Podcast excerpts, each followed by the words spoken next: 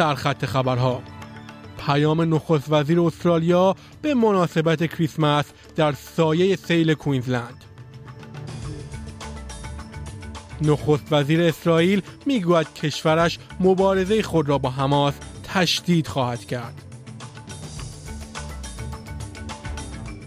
و در ایران مرگ یک فرمانده سپاه در حمله اسرائیل به سوریه. ابراهیم رئیسی اسرائیل را تهدید کرد.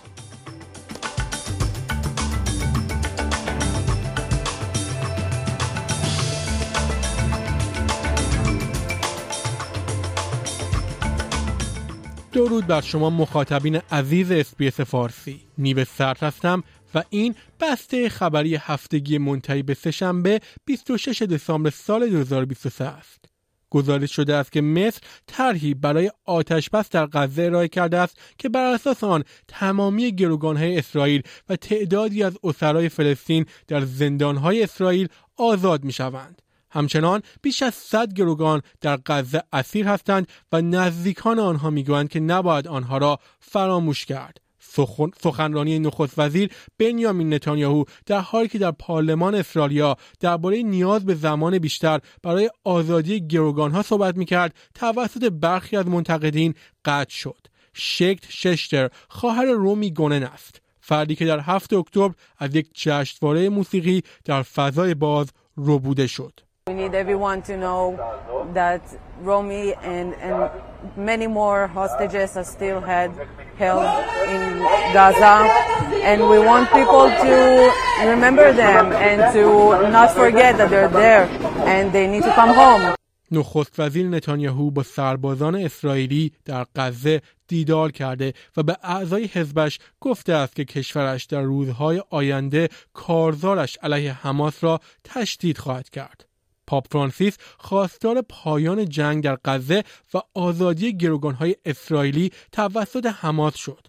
پاپ در پیام همیشگیش به مناسبت روز کریسمس همچنین خواستار کمک بیشتر به غزه شد.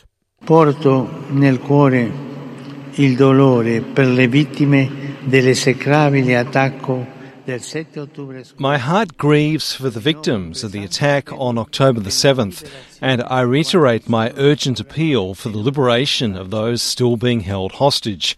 I plead for an end to the military operations with their appalling harvest of innocent civilian victims and call for a solution to the desperate humanitarian situation by an opening to the provision of humanitarian aid.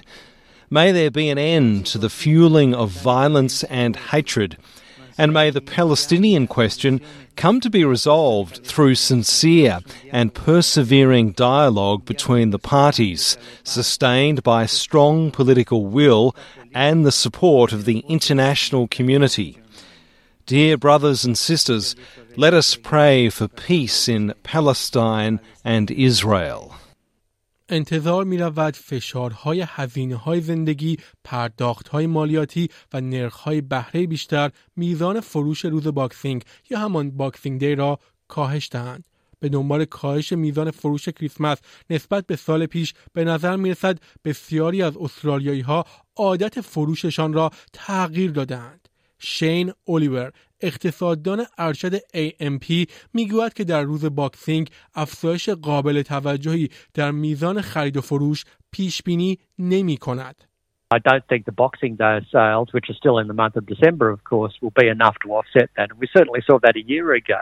You know, people were still out there on the, Black, on the Boxing Day sales, uh, but it doesn't didn't quite have the same punch that it used to. In fact, in fact, we've seen this for the last three years now.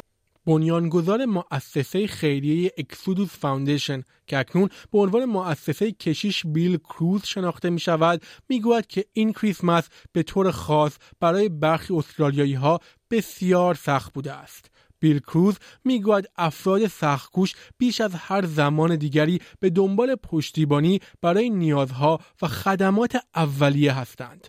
Well, we've morphed from feeding the homeless to feeding the hungry. Because people coming and eating here, they can be working, but they're just not earning enough money. And a lot of people, and it's also feeding the lonely, that, that so many people are shut in their units and houses, never get out, and um, they're afraid, and through COVID, we've been all worried about communities.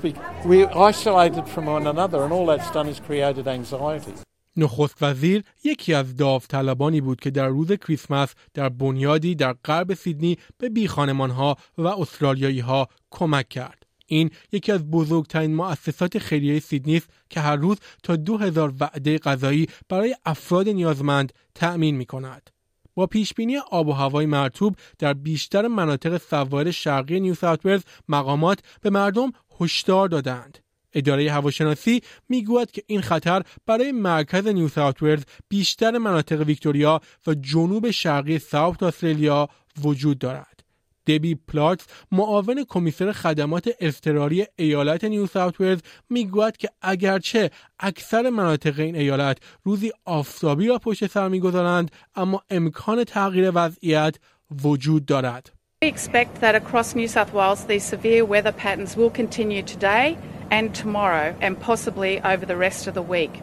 So we're urging all of you to stay safe and heed the weather warnings.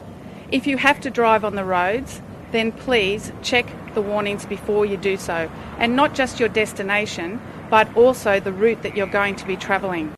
نخست وزیر انتونی البنیزی پیام کریسمس و سال نو 2023 را برای استرالیایی ها با ادای احترام به قربانیان سیل و آب و هوای شدید در شمال کوینزلند ارائه کرد. نخست وزیر استرالیا می‌گوید بسیاری از استرالیایی ها مشتاقانه منتظر جشن گرفتن تعطیلات پس از یک سال سخت هستند. سالی که تحت تأثیر فشار هزینه های زندگی همه پرسی صدا به پارلمان و اخبار جنگ قرار گرفت. آقای البنیزی کریسمسی ایمن و شاد را برای همه آرزو کرد. I'd like to wish everyone a very Merry Christmas. For so many Australians, this is a chance to rest, to spend time with our family. And for Christians, this is a holy time. Of course, this isn't an easy time for everyone. I know many Australians are doing it tough at the moment, in particular those in far north Queensland dealing with the aftermath of the floods. To them, I say, you are in our thoughts. May better times be ahead. And may all Australians have a happy and joyous Christmas and a safe one. اما خبری از ایران رسانه های جمهوری اسلامی از کشته شدن سید رضی موسوی فرمانده ارشد نیروی قدس سپاه پاسداران در حمله اسرائیل به سوریه خبر دادند. خبرگزاری تصنیم نزدیک به سپاه پاسداران فرد کشته شده را از جمله قدیمی ترین مستشاران سپاه در سوریه و از همراهان قاسم سلیمانی خوانده است. رسانه های اسرائیلی از سید رضی موسوی به عنوان بلند ترین عضو سپاه پاسداران پس از قاسم سلیمانی که به طور هدفمند کشته شده است نام بردند. همچنین خبرگزاری رویترز به نقل سه منبع امنیتی گزارش داده که این فرد نام مستعار فرمانده سپاه بوده و او مسئولیت هماهنگی نظامی بین تهران و دمشق را بر عهده داشته است. ابراهیم رئیسی رئیس جمهور ایران در پیامی گفته است که اسرائیل قطعا تاوان این جنایت را خواهد داد. حسین اکبری سفیر ایران در سوریه هم در گفتگویی با شبکه خبر صدا و سیمای جمهوری اسلامی مدعی شده که جزئیاتی از مرگ سدرزی موسوی اعلام کند. شهید بزرگوار ساعت دو در سفارت بودم و بعد از اینکه کارشون از اینجا تمام شد ایشون به سمت منزلشون حرکت کردن و ساعت چهار و ده دقیقه اونجا در محل اقامتشون که خودشون هم تنها حضور داشتن و همسر محترمشون هم در مدرسه مامان معلم مشغول به کار بود از طریق رژیم سهیونیستی با سه موشک مورد هدف قرار گرفت و ایشون به شهادت رسید.